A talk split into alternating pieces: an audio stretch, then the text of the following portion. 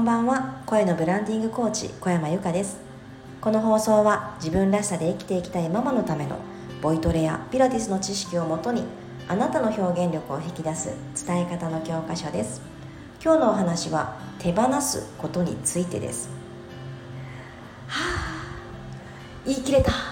ちょっとこの冒頭のタイトルになるものを作りたいと思いながら今日半日くらいこうしようかな。どうしようかなって考えていたんですけど私あの音声配信は結構自分自身がヘビーユーザーでしてリスナーとしてのユーザーなんですけれども素敵だなって思う方の冒頭の紹介文いいなって思うものがたくさんありすぎて私もっていう思いで作ってみたんですけど、えいかがでしたでしょうか？そんなご感想もいただけたら嬉しいです。とても励みになります。さて今日はですね手放すということ。えー、断捨離っていう言葉も新しくない響きだなと思うんですが私はちょうど今年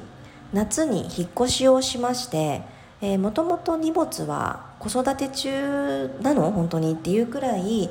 お客様がお見えになった時にね友達とか来た時にね「物少ないね」ってよく言われるくらい物は結構少ないんです我が家。テレビもないし。そういうドーンっていわゆる家にあるよねって言われるものが結構ない。ソファーとかもないですし。本当にあの植物と、えー、家族がご飯を食べるための机とあと布団と椅子と鏡とぐらいしかないんですね。本当本当そんな感じなので、えー、断捨離ってなってくるとやはり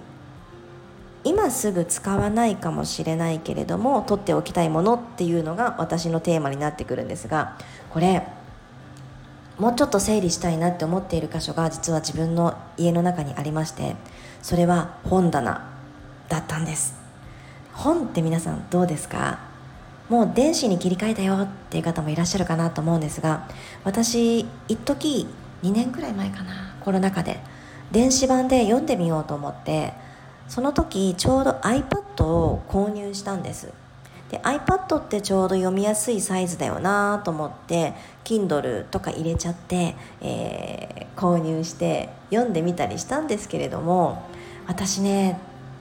目が疲れてしまって 先に。文字は頭に入ってきてるんだろうけれどもそれよりもね画面のライトを見続ける目の方が持たなかったんですね。なのでちょっと向いてないのかなと思ってあのー、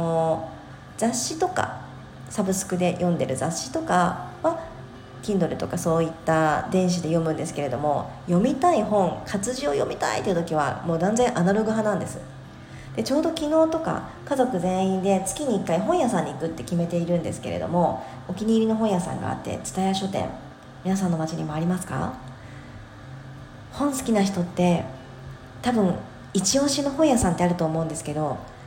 自分が欲してたかゆいところに手が届くラインナップを揃えてくれてる本屋さんってあるじゃないですか。それが私にとっては蔦屋書店なんですけどまあ本当手に取る本手に取る本噛んじゃった。全部欲しくなっちゃって家族で合わせて8冊買って帰ったんですね昨日。するとですよもうその新入りちゃんたちを並べるところがないわけです。はた困ったと思って。今日半日くらいあの家族で過ごす時間を持てたんですけどどうしようかね本の置く場所をって主人と相談しながらやっぱりね私ちょっと手放そうかなって思うんだけどどうしたらいいんだろうなでも思い入れがあるんだよねなんて話しながらで家族で過ごした帰り道にふとねこんな言葉を聞きました。その方もたくさん本を読まれる方なんですけどなんとねその方はね本を1回読んだらすぐに売ります手放しますっておっしゃってたの。そしてまた読みたくなったタイミングで買いますと。これだって思ったんですね。私それしようと思って。で中には、えー、昔ハマってた趣味鍵編みの本とかもねあるんですね。もうすっごいハマったし思い入れがあったしまた時間ができたら作るかもしれないしって思ってこの2年半くらい本棚に綺麗に並んでたんですね。これって本当にやる時にまた買えばいいんじゃないかなって。まさにそんな感じで整理をしたところ20冊出てきました。はい。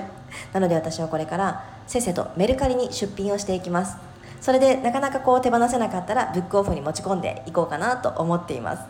でこの手放し手放すからこそ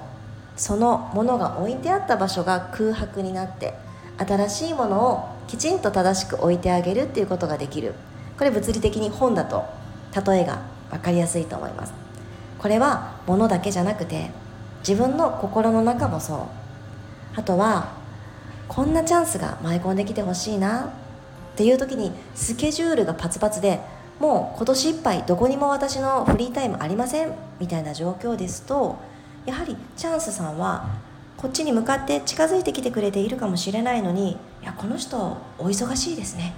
入り込めませんね私たち。っていう感じできっとね逆戻りされちゃうと思うんですね。なので私はこの本20冊今すぐはいらないんだ。また今度読みたくなったら買えばいいんだっていう気持ちになったのでその余白に、えー、新しく買ったのは8冊だからもっとねスペースができているわけなのでここにきっと人を介してチャンスが舞い込んでくるんだろうなってそんな妄想をしています。何かヒントになれば嬉しいです。ではでは良い夜をお過ごしください。明日は満月ですね。どんなことを手放していきますか？ちょうどぴったりだったかもしれない。ぜひぜひ身の回り